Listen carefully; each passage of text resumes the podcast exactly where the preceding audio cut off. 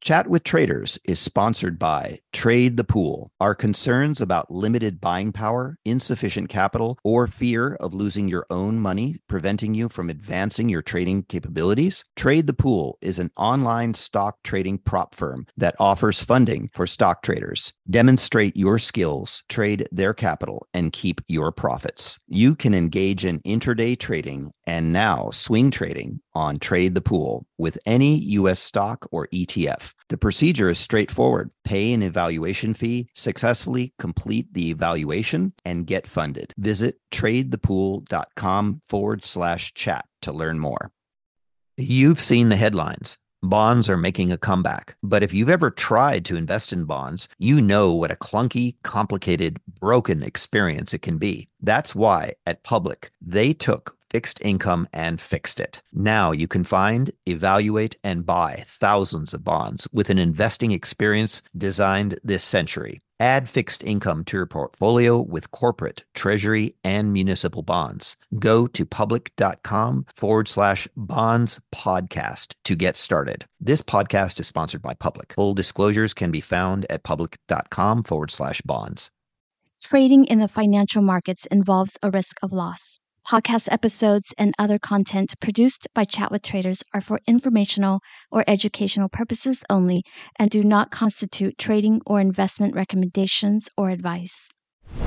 You know, I've got some traders who are, they're basically on a leaderboard on that floor and they're chasing each other all day. So they're just, they're burning their brain. They're just burning all of their energy. And then when the clock strikes 4 p.m., they leave and then they're immediately at the pub drinking because of the amount of stress that they're incurring. Your brain is either in two modes it is in survival mode or it's in thrive mode.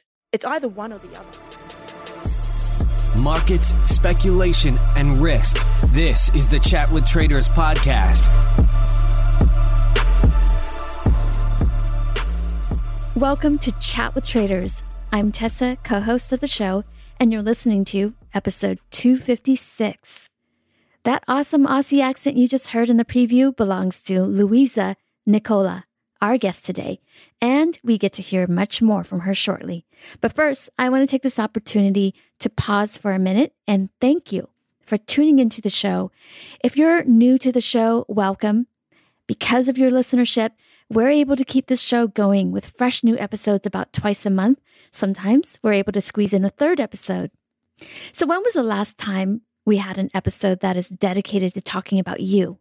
Yes, you, namely your brain, your body, your well being, all this working together.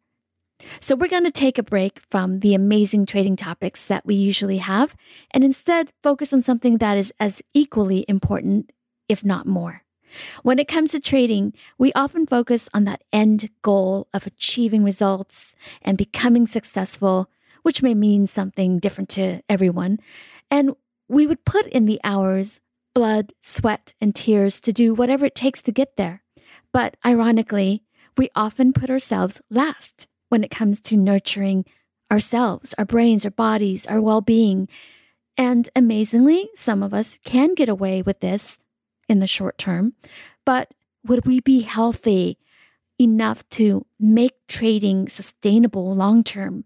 Or do we wait and see and then it might be too late. Let's reflect on that for a moment. So today, Ian speaks with Louisa Nicola. After an accident that ended her career as a professional triathlete, Louisa continued to live her passion, but in a different way. She became a neurophysiologist and human performance coach in order to understand and share with others what improves and degrades the brain's short term performance and long term viability. She's the founder of Neuro Athletics. I've dropped off more information on her bio in the show notes. Hopefully, what we will listen to today will stick and get us to think differently and put things in perspective in regards to trading and everything else non trading related that is super important but often takes a back seat. So, without further ado, ladies and gentlemen, we're so pleased to present Louisa Nicola, all the way from Sydney, Australia. Well, hello, Louisa. Welcome to uh, Chat with Traders. Hi, Ian. Thank you so much for having me. Uh, whereabouts are you from? You sound uh, Australian. Yes. So I I live in New York City, but I am Australian from Sydney, and you've caught me uh, back in Sydney. So it's currently 8 a.m. Oh, great. Great. Yeah. Um, well, Louisa, we'd love to hear a little bit about your background. Um, I understand you used to be an athlete. I did. I have a, a, a, quite an interesting background. So I was an elite triathlete. I raced for Australia.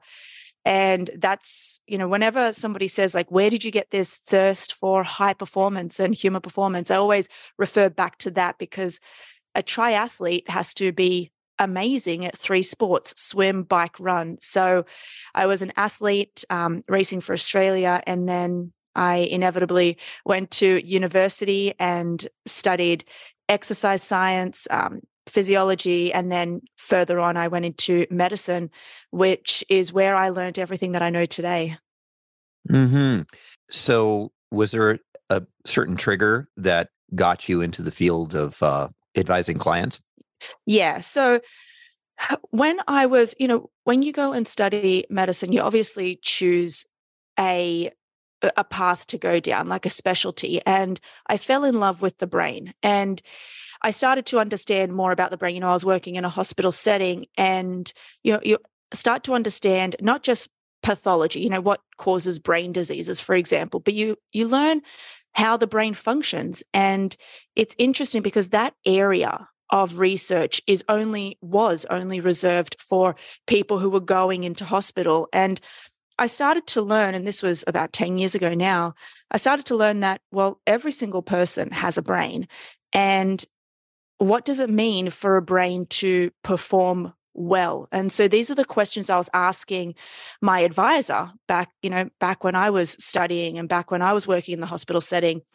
And it wasn't until I saw this piece of equipment. So I started using an EEG, which is an electroencephalogram. So that's my main modality of, of what I was doing. And basically, what this is, is it's this cap that you put on your head and it has all these leads coming out of it and it assesses the functionality of the brain. So I was seeing people back then who were coming in with you know, dysfunctions. They were either they had epilepsy or maybe they had early onset Alzheimer's disease. And so when I was looking at these reports, I thought, well, if it's coming up with areas of dysfunction, what if we put it on a brain that's, you know, that doesn't have any disease states? Uh, you know, someone who hasn't had epilepsy or someone who's not uh, has early onset Alzheimer's disease. And I thought, well, imagine what we could do with that report. We could make somebody essentially better. And if we make someone have a better performing brain, that means that maybe they could be more successful. Maybe they could be a better athlete. Maybe they could make more money because their brain would be performing better. So that's how I, I started E. And I thought, well, let's put this EEG cap on an athlete. So that's what I did. I I fled um, Sydney and I went to New York City, and that's where I started my company, Neuroathletics. And I started working with NFL players inevitably because they're the ones that had um, you know concussions at the time and then i started working with nba players. And i had this one nba player who when he came and saw me we put the cap on him and i assessed his visual acuity. So I, I was able to assess how well his eyes were performing. And then i was able to understand how well his brain was performing. And i got him to perform better just by training his brain, by putting him on these protocols to enhance his brain function. And he was able to perform better on the court. So then I ended up taking this into the financial services space. And this is why you and I are talking. I'm going to share a lot of the things I was doing with these people. But I started recruiting a lot of hedge fund and portfolio managers, and I was doing the exact same thing, Ian. I was putting the EEG cap on them. I was picking up on areas of dysfunction and I was just making them better.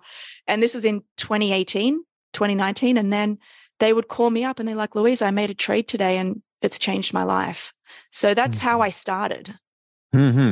Uh, can you give us an example, a little more detail on on what do you look for in the EEG test, and what types of uh, dysfunction or abnormalities you might have seen in uh, some of the traders or athletes? Yeah, yeah. So I think you could agree that especially in New York City, you know, you look at some of the guys on Wall Street, what are they doing? This is what I've found. And I hope maybe it's different for some people listening, but you know, they're going to work, they're getting there at 8 a.m., they're on the clock. You know, I've got some traders who are, they're basically on a leaderboard right? So at their work, they've got this, you know, they've got their screen and they've got a leaderboard of all of the traders on that floor and they're chasing each other all day. So they're just, they're burning their brain. They're just burning all of their energy. And then when the clock strikes 4 p.m., they leave and then they're immediately at the pub drinking because of the amount of stress that they're incurring.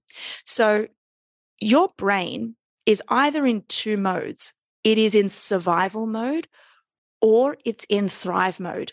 It's it's either one or the other. That's how the human brain works. And evolutionarily, your brain isn't designed to survive past the age of reproduction. So, evolutionarily, we would be, you know, we pretty much were dying at around 40, 45 because your brain is like, I don't need to survive anymore. So now we know that we can survive to 80, 90, 100, 120. So with that comes a lot of stress for the brain. So your brain is constantly trying to survive. And then when you load it with sleep deprivation, when you load it with alcohol, when you load it with poor food, well, what happens is it starts to deteriorate. And so that's what I was seeing on these brain scans. So, this brain scan that we do, you, it's a 30 minute test. We have you for half of the time your eyes are open. So it scans your brain while your eyes are open then it scans your brain when your eyes are closed. And basically we also get you to perform a reaction test and a memory test. So your brain has four lobes and the frontal lobe which it's right behind the forehead. So if you put your palm up to your forehead it's about as big as your palm and that area there is what i'm really looking at because that area of your brain, it's not just the biggest and most prominent, it's the part of the brain that houses all of your cognitive functions. So you think about your thinking, your decision making, your processing speed. They all live right there in the frontal lobe. And if you are chronically sleep deprived, if you are dehydrated, if you are having bad food, if your blood work is all over the place, if you've got high cholesterol, it affects that area of the brain. And just like in finance, these bad or poor lifestyle decisions that you make daily, they compound. So when one of my um, I had one portfolio manager that I always speak about. He came to see me. He was 49 years old. And when we do one of these scans, it gives you a report. And in that report, it says this man is around 60 years old. And, you know, it tells you your age based on a normative database. So I had this 49 year old and he had, I think he had around uh, 5 billion um, under assets, uh, asset management. And he was just burning himself to the ground. He had two kids. He was eating poorly. He was drinking because he couldn't handle himself. He was stressed. And this was compounding every year. And he had been, I think he was in the game from the age of 25. So he was 49 and his brain looked 69 on the scan. So that's the sort of things that we can find out. Mm-hmm. Um, some traders might argue that, uh, you know, some sacrifices in, in health and other areas uh, is normal and they expect that because to you know be successful they got to devote all their time and energy toward trading and uh and you know once they get successful, then later on they can get back to a healthy uh, diet and uh, healthy habits. Um, how would you respond to that? Yeah, I see that, right? It's like that adrenaline. You know how some people say, well, Louisa, I mean, I feel fine after five hours of sleep. When we now have clinical data to show that five hours is detrimental to your brain, you're basically running on adrenaline right? You're it's it's good. It can maybe it can last for six months if these traders are acting this way. They've got to put in the hard work. And while that is true, you always have to think about what does this mean to me in 10 years? What does this mean to me in 20 years? Because I have to tell you right now that currently, worldwide, we have an epidemic of Alzheimer's disease. We have 50 million people worldwide currently that have Alzheimer's disease, and that number is said to triple by the year 2050. Now, Alzheimer's disease isn't a timestamp. It's not just a one time, uh, you know, insult that occurs at the age of 75 or 80. You don't just go to the doctor and he says, well, yeah, you've got Alzheimer's disease. It actually starts in your 30s. So that's what I have to say to the people who say to me, but Louisa, I need to, I need to be sleep deprived. I need to be working this hard. I need to be having this so I can make the money. It's like, well, okay, but what are you going to do when you're 60, 65, 70, and you start to lose your memory? That's the first thing that goes. Uh, what are you going to do when you are angry or you have a short fuse or you just can't manage stress or your your lipids um, are just out of control? What are you going to do then? That's what mm-hmm. I have to mm-hmm. say. Right. Well, um, speaking of sleep, uh, sleep is one of the areas that you emphasize uh, um, quite a lot, and uh, and I believe I've heard you say in, in a previous interview uh, about preparing for sleep from the moment you wake up. Um, could you go into that a little bit? Yeah. Look, sleep is the most underrated high performance tool that we have. If you are not looking after your sleep, if you are not, I say, training for sleep, then you're doing yourself a disservice. And you're preparing for sleep the moment that you wake up because we have this natural 24 hour clock, the circadian rhythm that occurs. So, inevitably, our brain knows that when the sun comes up, we are meant to be awake. And when the sun goes down, we're meant to go to sleep. And a really amazing thing happens when the sun goes down. Basically, your brain starts to prime itself for sleep. It starts to say, well, it's getting dark, so I'm going to release a little bit of melatonin. And melatonin, which many people have heard of, it's a naturally occurring hormone and it gets released in response to darkness. So when this happens, it, it basically prepares our brain for sleep so then we can get into sleep. Now, the ideal time of going to sleep is around 10 p.m and then sleeping, if you can, straight through until 6 a.m. That's like the golden hours, I believe. And that's because sleeping eight hours at 10 p.m. till 6 a.m. is completely different than sleeping eight hours at like, let's say 1 a.m. till 9 a.m. Your brain just doesn't get the nourishment that it needs during those hours. So in order to fall asleep at 10 p.m. or even 9:30 p.m., you have to be preparing yourself the morning before because if you sleep until 9 a.m. in the morning, which many people listening to this probably don't, but let's say you do, maybe on a weekend, it messes up that circadian rhythm, right? You maybe, you might not feel tired until midnight the following night. So it's really important that you prepare for sleep first thing in the morning. And, you know, that involves knowing when your last meal is. That involves withholding from coffee at 2 or 3 p.m. That involves withstanding from alcohol at night because alcohol is really detrimental to your sleep. It actually doesn't allow you to get into sleep. It sedates you, it stops you from going into sleep.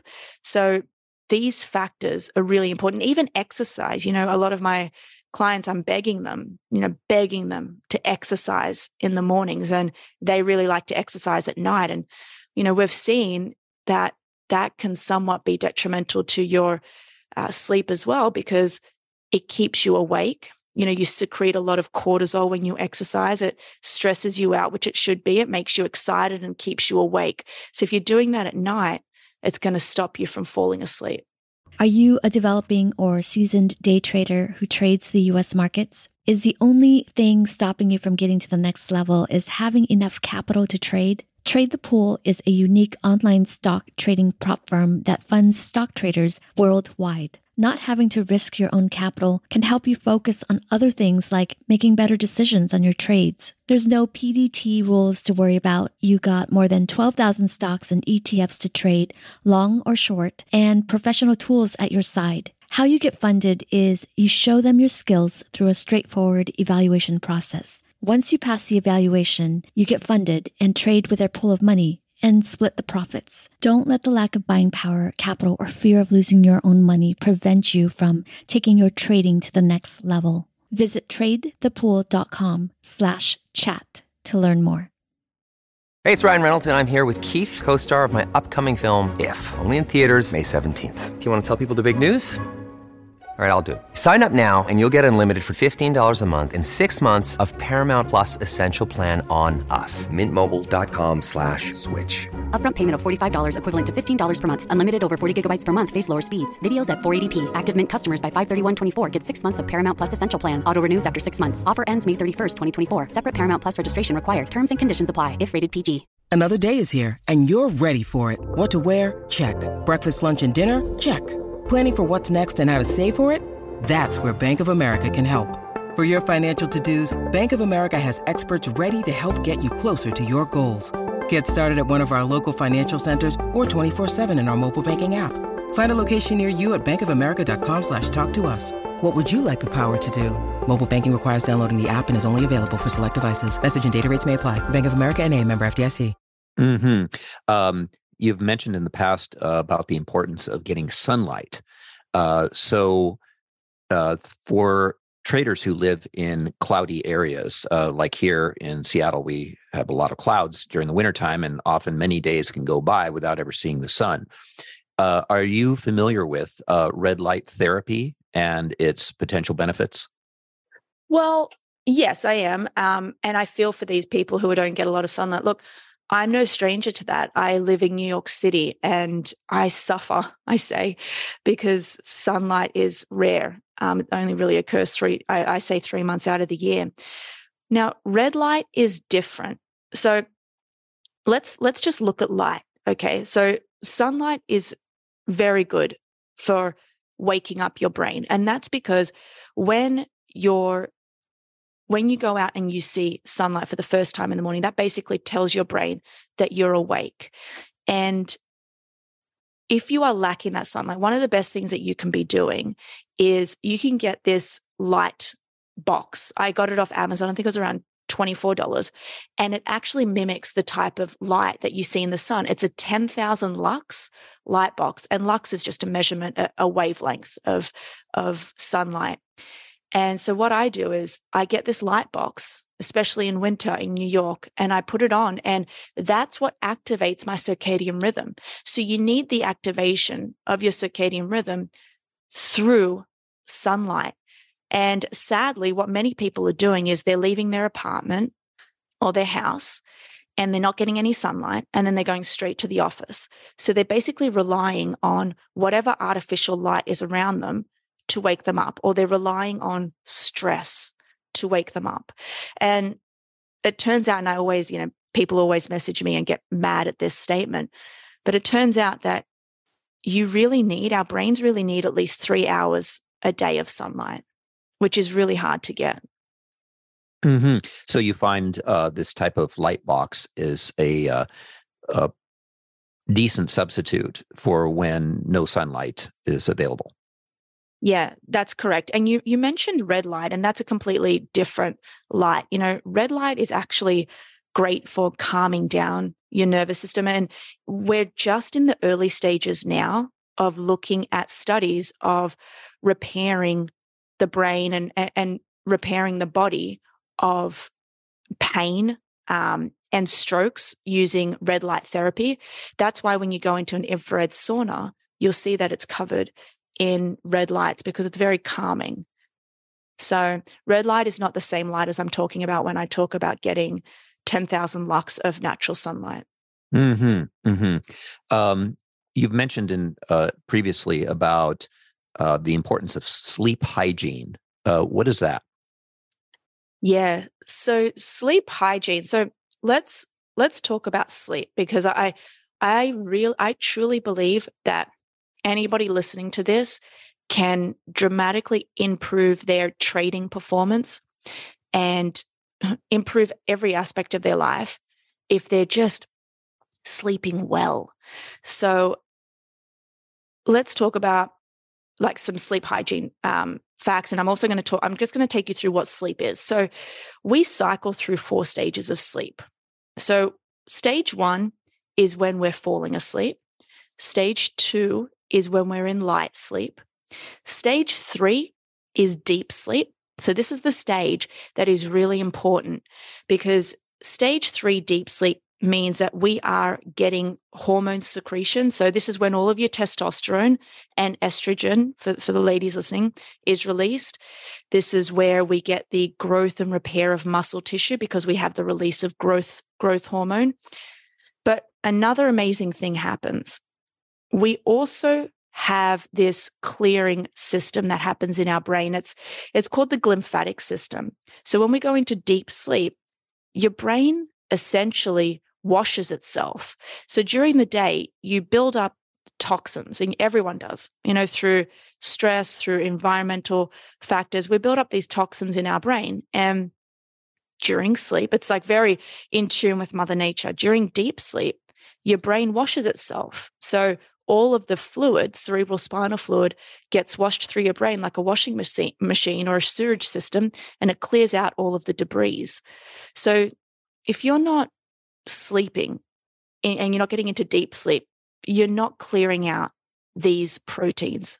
So that's that's deep sleep. Then we move into REM sleep, rapid eye movement sleep. And this is stage 4 sleep. And this is the stage where you get all of your memory consolidation.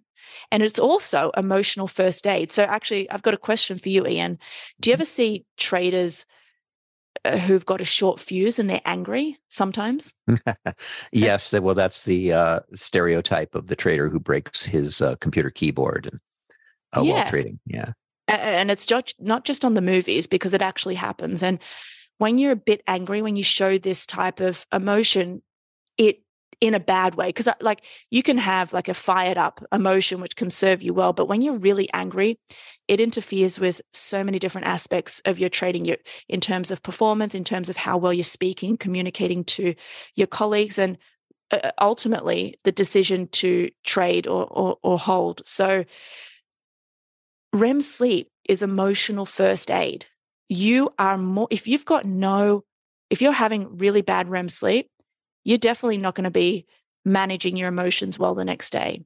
So we're cycling through these four stages of sleep throughout the night. But sadly, if we have alcohol, for example, alcohol completely plummets your REM sleep. So just because you're quote unquote asleep, you're not actually reaching deep sleep or REM sleep. So you could just be cold, out cold, sedated for the night without getting into these deep sleep stages.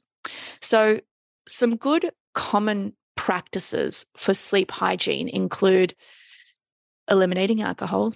It includes sleeping in a pitch black room. So, having any type of light that comes into the room can disrupt your sleep. So, making sure that you're sleeping in a pitch black room, a cool room. So, we know that in order to fall asleep and stay asleep, our core body temperature needs to drop at least two degrees. So, making sure that you're not really hot. You know, right now in it's um it's March 17th in Australia and it's really hot. It's actually, I mean, Fahrenheit wise, I think it hit um, 100 degrees Fahrenheit, maybe 104 if I've got that correct. And it's really hot at night. So I sleep with the air conditioner on. I also sleep on a temperature controlled mattress. So making sure that you're uh, not warm at night can help you with sleep. And then there's other things like practicing calming techniques so you calm down your mind before you fall asleep. And this is all to ensure that you are getting into the deep sleep and getting into REM sleep. Mm-hmm.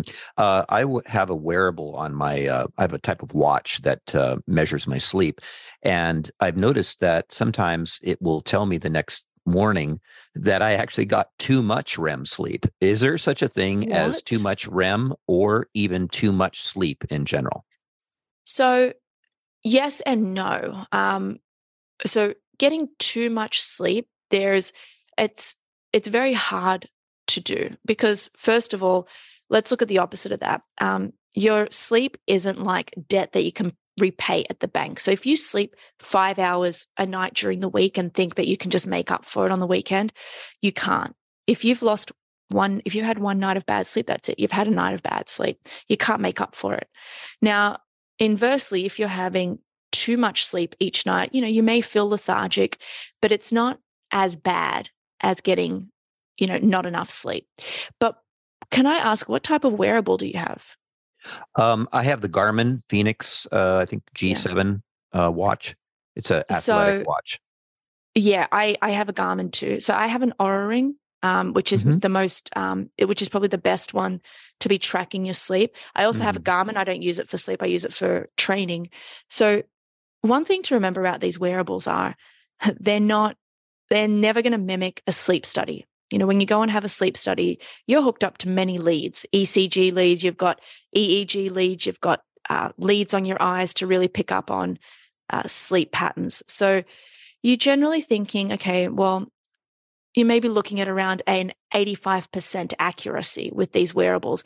But with yours, I have to say that you're probably looking maybe at like a 60, not even a, a 60% accuracy. So I would rather put you on a, a better performing wearable to check that. But what's the mm-hmm. what are, what REM sleep are you getting? Uh well, I don't know. I mean, it varies each night, and I, I admit that the accuracy does seem to vary quite a bit because sometimes it will say that my sleep uh, was poor, even though I had eight hours of sleep, and I felt I feel pretty good. So, uh, how I feel doesn't jive very well with what the watch actually reports. So, I'm a little confused on how it collects the data and you know what what devices are accurate that are um, that the typical consumer can buy and use themselves.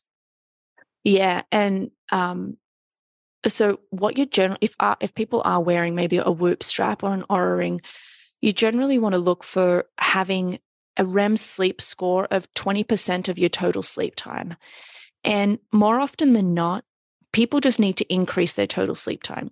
You know, that means that even if you increase your sleep from seven hours to eight hours, that's probably going to increase the amount of time spent in deep sleep and in REM sleep. And then REM should be, uh, your deep sleep should be um, much higher than your REM sleep as well. Mm-hmm. Um, what are your thoughts about other aids, sleep aids? Uh, for example, before bed, I use uh, blue light blocking glasses, which um, I have found to be effective myself in helping to create a, a sleepy state while I'm looking at the computer screen. Uh, also, other uh, ones, uh, PEMF devices, which are mm-hmm. uh, called pulsed electromagnetic field uh, devices, and CBD. Any of mm. those um, have you used, or any opinions on on that? Yeah, I've got an opinion on the blue light blocking glasses because I mm-hmm. actually wear them as well. However, mm-hmm. sometimes it may just be a placebo because you're so when you're awake all day, your light, your eyes get weaker. Okay, so they've been open all day. They're getting so many different um, aspects of light, all different rays, and you're seeing so many different things. So at night, they're more susceptible to light. So whether you're wearing blue light blocking glasses or not, you're still telling your brain that you're awake because your your your brain stays awake and is told that we're awake through light that comes into the eyes because your eyes are connected to your brain through an optic through the optic nerve. So no matter how much you shield them with the blue light blocking glasses, there is still light that is seeping in. So but then there's also that placebo effect. So it may help you in a small way. So if it works for you, then then definitely. Um, but the CBD oil, you know, many people have different things. So I use, um, I supplement with GABA, gamma amino butyric acid. It's our, our chief inhibitory neurotransmitter, meaning that we have different chemicals, the neurotransmitters that get circulated through the brain. And they're responsible for keeping us alert, awake, happy, sad. And this, this neurotransmitter, GABA, it's involved in calming us down because it inhibits it it stops synapses which are the two brain cells uh, that you know form a chemical message. So it stops them and, and basically it calms you down throughout the night. So i have that before i go to sleep. But many people use cbd if that makes you feel good if that calms you down then that is great. You know we we actually don't speak about the placebo effect enough. So whether that calms you down or whether it's a, you know, really happening or whether it's placebo, then I say keep doing it. Mm-hmm. Um, what about uh, when should we finish our last meal of the day? Uh, and how many hours should we allow uh, from the last meal to when we go to sleep? Yeah. So we have, so it takes your body an hour and a half, 90 minutes for per- peristalsis to finish. That's like when your body digests itself. So when you digest all of the food that occurs. And the general rule is you want to have a two hour window from the moment that you stop eating to the moment that you fall asleep. You never want to fall asleep on a on a full stomach, A, but you also want to digest the food before you go into sleep. So you want if you want to be in bed by and asleep by 10 p.m., I would say have your last meal by 8 p.m. And that doesn't include any supplementation. Supplementation should occur 20 minutes before you want to go to sleep. So having your last meal at that time would most likely be best. And then it's also, uh, you know, it's also what are you doing? You mentioned, Ian, that you're on a computer at night. That's probably not the best thing for you. Mm-hmm. Yes. but many people are, you know, many people are. I've got a lot of clients who, oh, I've got this one, uh, you know, he's amazing. Um, he travels a lot. Uh, he is a portfolio manager and investor. He travels from Miami to New York quite regularly. And he, when we go through his day, he's like, you know, I've, um, you know, I, I stop the clock at 4 p.m. and, you know, I go home to my wife and my kids, and then I put the kids to sleep, and then I'm back on my computer until midnight. And I'm like, wait, what? And I'm trying to get him to stop that. But it's very hard, I understand, for some people, but it's really, it's probably not serving you in any way. A, it's keeping you up. B, you're looking at light. And C, you're just not giving your brain the time to get into sleep and repair itself. Mm-hmm. I've read that uh, the brain loves habits. So uh, I've heard that it is um, a good idea to go to bed at the same time every day. And like you said earlier, um, you know, prepare for sleep from the moment you wake up. Uh, and one way to do that, uh, perhaps, is to establish habits. Um, from my understanding, uh, habits are a way for the brain to um, simplify things and where it doesn't have to use as much energy thinking about it because it's kind of automatic. Do you have viewpoints about that? Yeah, your brain does love habits. You know, if it had it, if your brain was ruling everything, it would wake up at the same time every day, have the exact same meal every day, and go to sleep at the same time every day. And that, again, is purely because of the circadian rhythm. So the more habits that you can instill in your brain and the more consistency, I should say, the better your brain will perform. Now, we're not robots, right? So if you had to have any aspect of your life that was consistent, I would say sleep would be the number one thing. Making sure that you're waking up and going to sleep every night should be the most consistent thing. But then, in terms of habits, your brain is very malleable you know, we call it plastic for a reason because something that is really profound to us humans is our ability to introduce or induce uh, neuroplasticity, which is basically how your brain forms habits. You know, um, it, it basically says when one neuron fires, the other one fires. So, meaning that the more times, imagine let's just imagine your brain as all of these interconnected highways. You know, there's a, a, really great analogy. I think it's of the these highways in Dubai. They take a, a helicopter view of these highways and you just see them and they just look amazing. They're going in all different directions. So let's just imagine you've got, you know, millions of highways in your brain. And the more times that you travel down this highway, that highway gets thicker and it gets stronger and so every time you travel down it, it just gets easier and easier and easier. And you're just gliding down it. That's pretty much what neuroplasticity is. So the more times that you do the same thing over and over again, whether it's something bad or whether it's something good, it turns into a habit. And this is why you know, this is why things such as, you know, bad habits occur because it's just a natural thing. You know, um, a bad habit may be like, you know, biting your nails. The more times you do it, the the more times you're going to create that habit. And that's why habits are hard to stop. But if you can, if you can write down some of the habits that you want to instill in yourself, it may be, I want to get up every morning and work out. It may just be suffering for the first two weeks and making sure that you get up at 5 30 a.m. or 6 a.m. every morning and then just keep doing that habit. It gets easier and easier because your your brain just becomes natural at doing it. Mm-hmm. Great. I'd like to uh, transition to the next uh, very important area for people to focus on, and which is exercise. Uh, do you know of the say the different types of exercise and its impact, like how um, how does weightlifting compare to say cardio, walking, yoga? Um, how do those different types of exercise uh, impact us? Yeah, exercise is uh, one of the the pillars of um, of human performance, especially at Neuro Athletics.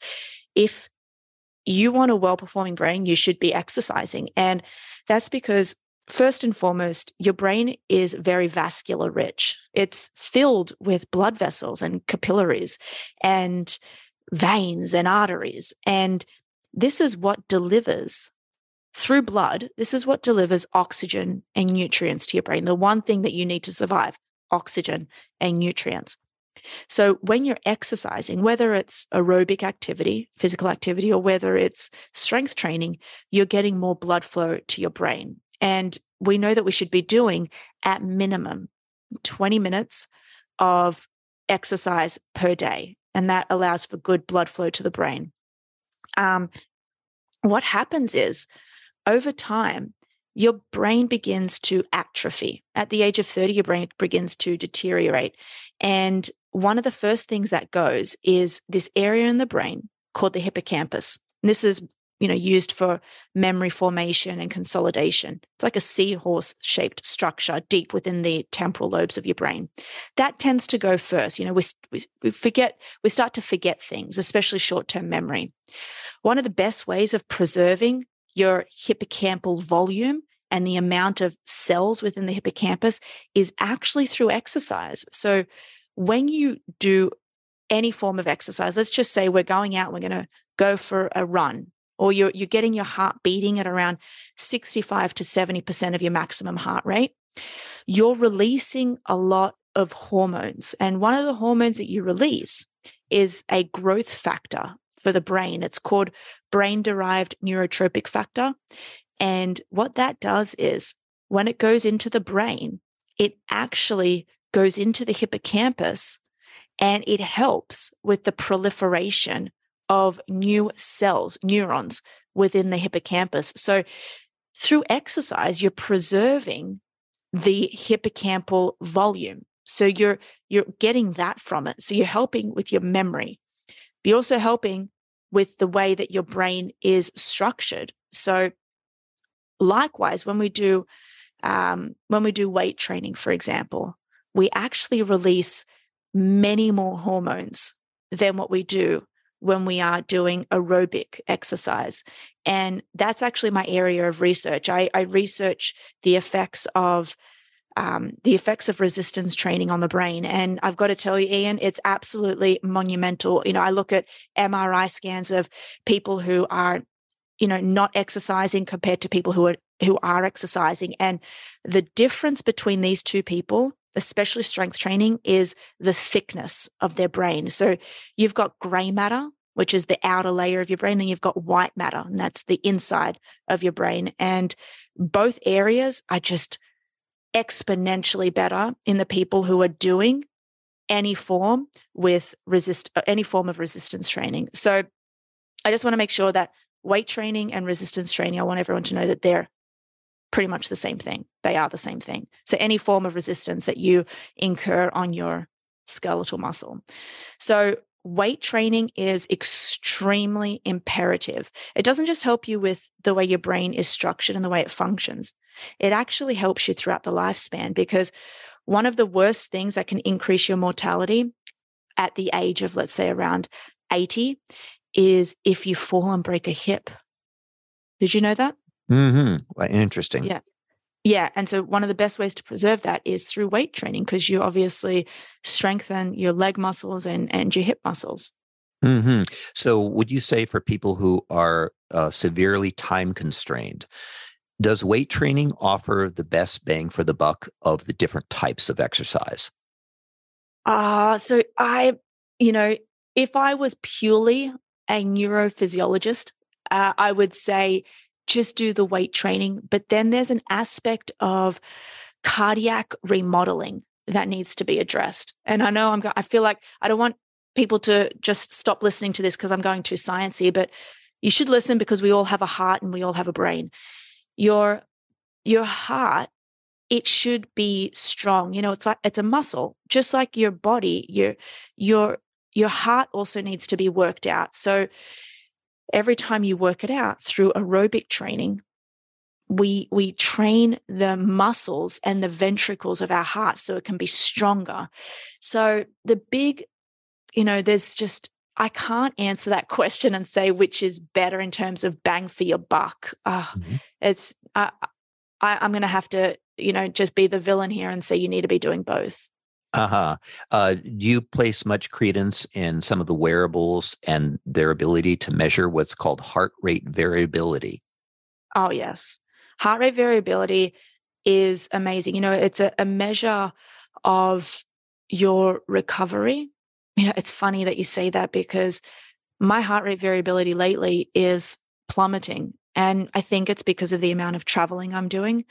Um, so, heart rate variability is amazing. For me, I'm able to track my clients on the back end and I check their heart rate variability. And I'm like, hey, listen, why is your HRV lower than what it was two weeks ago or a week ago. So I'm able to assess what these people are not doing right. And stress is really, really important for increasing or decreasing your heart rate variability. So you always want to be trying your very best to increase your heart rate variability. And I think when it comes to wearables, it's probably the best, most accurate thing that you can get from one of these things. Mm-hmm. Uh, so you would recommend um, minimum of 20 minutes a day is that correct of exercise and, and how often like how many days per week or and can we yeah. can can we uh, do a lot of exercise say on just one or two days a week uh, instead of spreading it out no so what you want to do is you want to aim for at least three days a week of weight training so three days a week of performing, you know, weights. And I would, for the people who are like, I don't have that much time, just aim for compound movements, not the little accessory muscles. Like don't just do, you know, deltoids, just do your entire body. Try at lifting weights at around 70% of your one repetition max. So if you've ever, you know, if you've done weight training and you've ever had a trainer maybe the first thing that they're going to do is they're going to test what your 1RM is. So that's the biggest amount of, of weight that you can do with one rep. So let's just say that your 1RM for a squat is 100 kilos.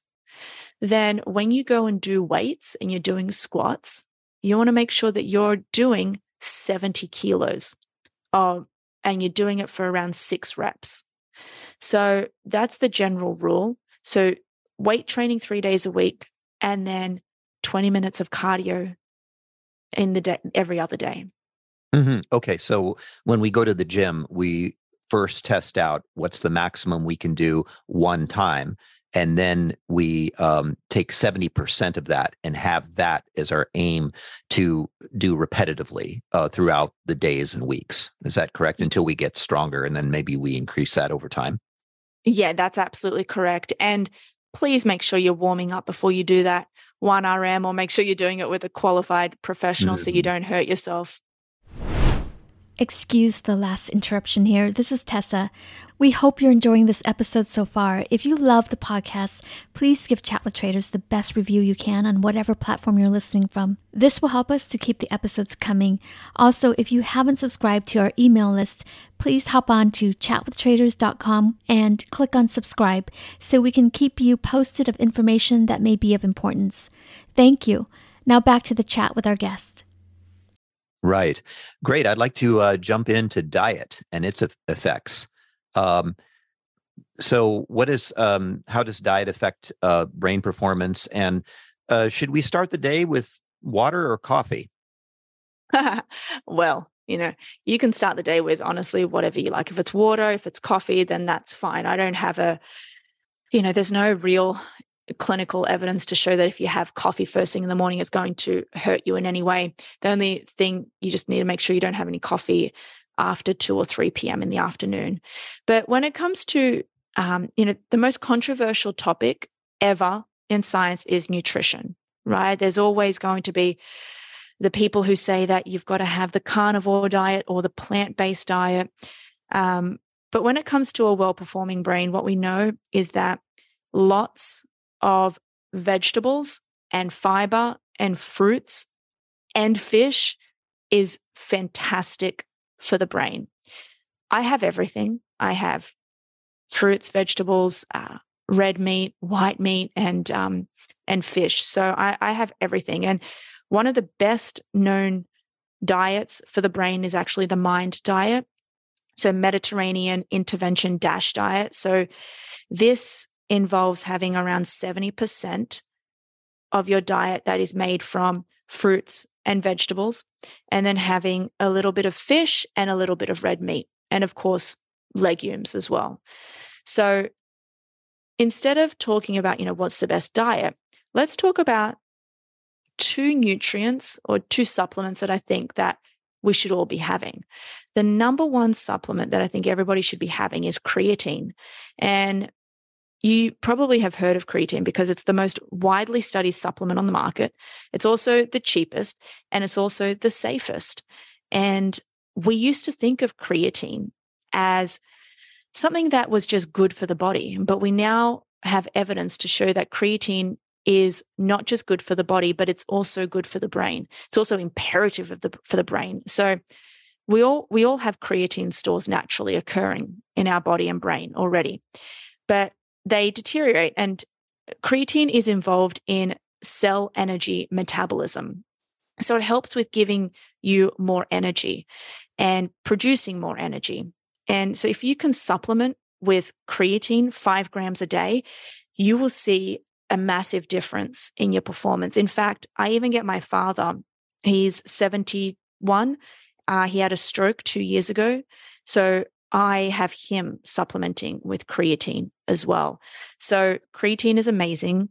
Um, and then the second thing on that is omega 3 fatty acids, which come from fatty fish.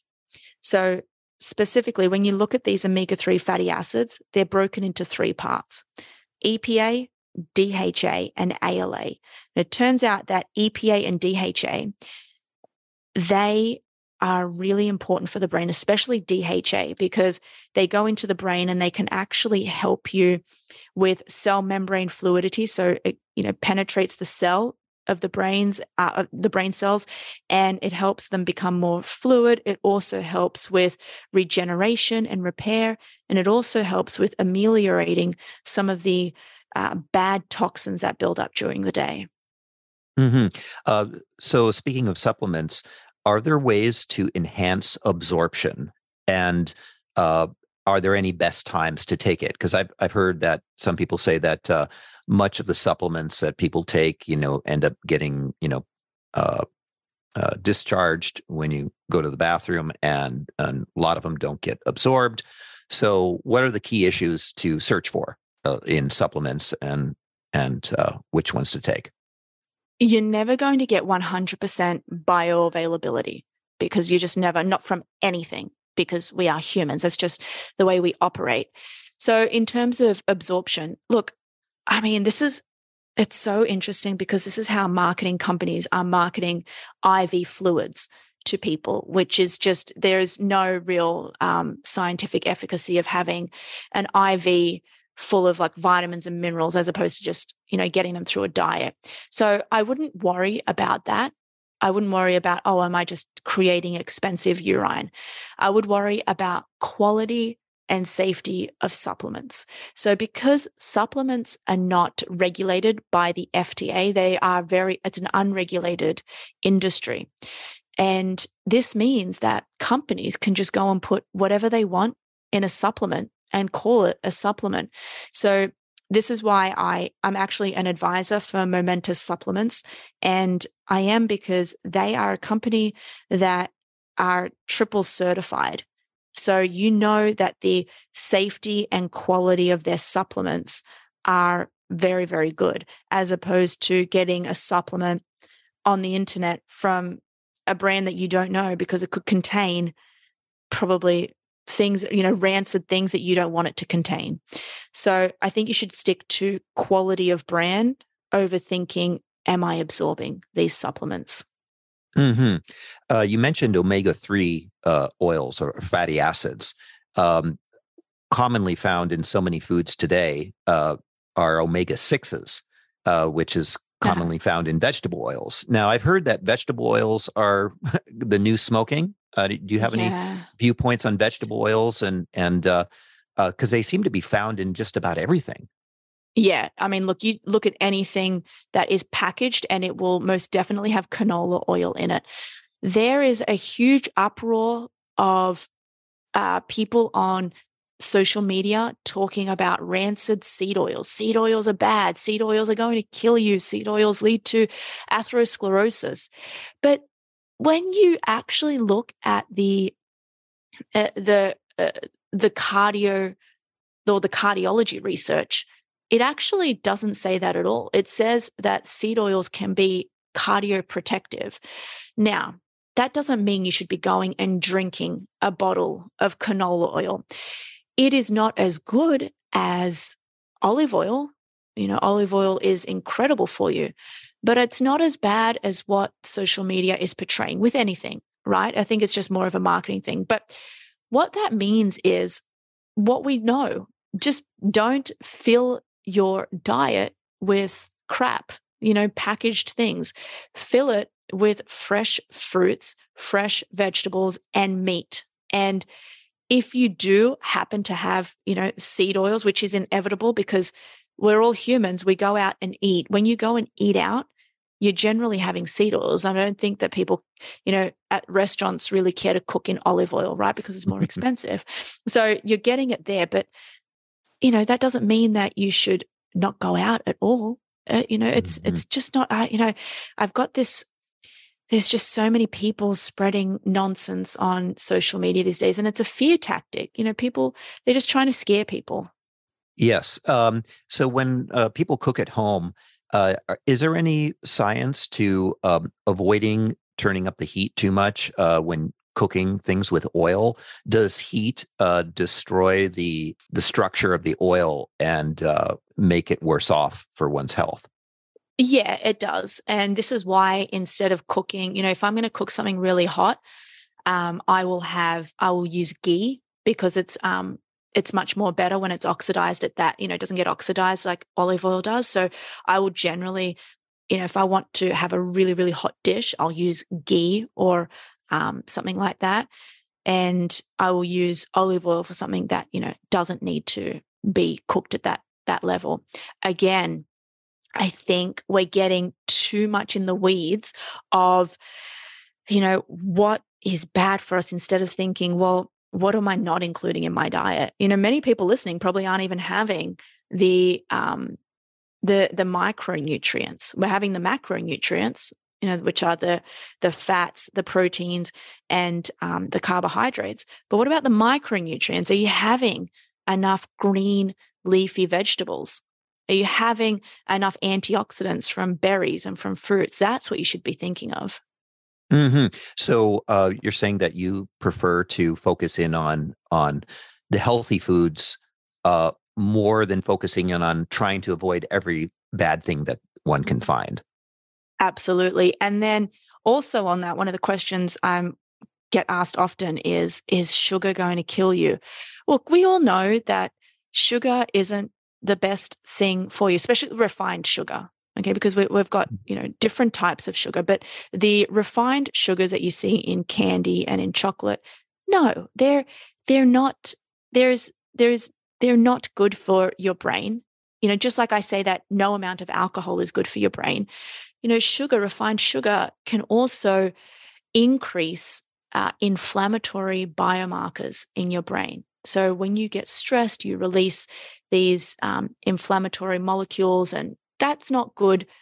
Through you know that's not good for you, especially at a chronic state. So staying away from you know really refined sugars is much better for you as well. And I don't know if you're keeping up with the obesity research right now. It's a huge topic because of Ozempic. Um, which is the obesity drug that's now approved and i feel like almost everybody's having you know ozempic i do believe that there is a very strong correlation between the rates of obesity across america and our diets so almost everything that you see now in a packaged in a packaged good is filled with sugar and that's you know that's just becoming you know you just have to become aware with the fact that if you do have a candy bar, it's filled with refined sugar. So that's what we need to be aware of. Mm-hmm. Uh, have you ever used uh, continuous glucose monitors? Uh, these monitors that attach to the side of your of your arm, and it measures um, live, like the effect yeah. of every food that you intake and mm-hmm. exercise on your glucose levels. I have. Uh, it was quite interesting. I wore one for like you know three months. Um, I'm not a diabetic. You know, use these. You would only use, you know, used to only wear these for um, diabetes purposes, but now we know that we can optimize our glucose levels with wearing one of these things. And so, what was interesting for me is you find out how different foods affect you. So, something that affects me and and drives my glucose up and like a huge spike are grapes. Isn't that mm. interesting? Red grapes, brown, uh, green grapes. I would get it, and my heart would go ballistic and my um my glucose would just shoot through the roof. So I learned that about myself. And so I don't wear one now because I think I've learned what my body entails, but I think it's a really a real great thing for anybody who wants to optimize their glucose and their and their diet. Mm-hmm. Uh, so you mentioned something personal, like uh, how these grapes would personally affect you. Uh, how important do you uh, think it is for one to get tested, individually tested, as a uh, instead of just saying, "Well, I've heard the ketogenic diet is good," or "I've heard the paleo diet is good," so I just think I'll adopt that diet without uh, knowing um, their specific situation. Well, I think the best thing that you can do is before you include anything in your diet, actually get a blood test. So there's some really great, you know, that's what we do with every, every one of our clients that comes on board. Um, we make them have a blood test and we can actually test what are you deficient in and, and what aren't you? And then we can optimize from there. Mm-hmm.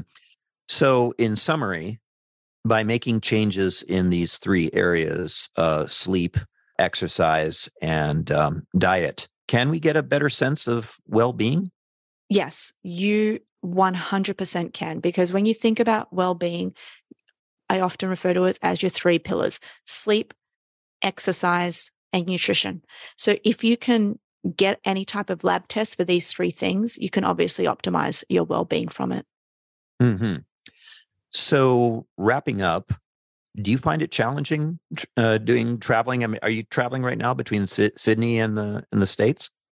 Uh, do I find it? You know, I travel for work. I travel throughout America. Yes. Um, thankfully, I treat the plane like my office. So when I get on, I have Wi Fi and, you know, I'm able to do a lot of work. Unfortunately, I don't sleep on planes, and that's the number one thing that gets to me. So that's the only thing about traveling that I don't like. Hmm. Uh, what subject areas are do you currently spend the most time studying? So I am currently researching the effects of resistance training on the brain. So I spend most of my time researching that area, and then I um, I have twenty to 25 one on one clients that span from professional athletes to day traders and portfolio managers. So I'm generally just constantly looking at over their um, over their blood work, over their scans, and just consulting with them on a daily basis. Do your clients find it uh, difficult to maintain, you know, these habits? Do, I mean, do you have strategies for them to be able to carry this forward, going, you know, months it, and years afterwards? Yeah, look, they're no look. Nobody is a. Um, every time a client comes to me, they're really coming for around three to four months, and then I let them go and run free in the wild. And we generally get everything sorted within those four months, so they can go out and instill those behaviors. And I still get you know testimonials from clients that come back six, seven months later. They're like, Louisa, I now am just realizing how important it is to do the protocol that you put in place for me for sleep. You know, I hear about it like six, seven, eight, eight months later. I found this uh, interesting quote by James Clear, uh, who, mm-hmm. who writes the book Atomic Habits. And the quote is Focus starts with elimination, improves with concentration, and mm-hmm. compounds with continuation. Oh, yeah. That's incredible. I'm yeah. have to write that one down. well, Louisa, uh, thank you for coming on uh, Chat with Traders. Ian, thank you so much for having me. It's been a blast. Yeah. Uh, how can our listeners uh, get in touch with you? Uh, so you can head on over to my website, which is neuroathletics, N E U R O athletics, all one word, dot com, dot au. And there's so many things on there. If you want to speak to somebody on my team, you can. If you want to fill out a form, you can. Maybe we can work together. Or if you just want to listen to my voice, this amazing Australian voice, you can listen to our podcast, The Neuro Experience. okay, great. Fantastic. Well, thanks, Louisa. Thank you. You've reached the end of this episode of Chat with Traders. But rest assured, there are more episodes loaded with real market insight and zero hype on the way soon. So to stay updated with each great new release, subscribe to the podcast in iTunes. And we'd love it if you'd leave a rating and review. We'll catch you next time on Chat with Traders.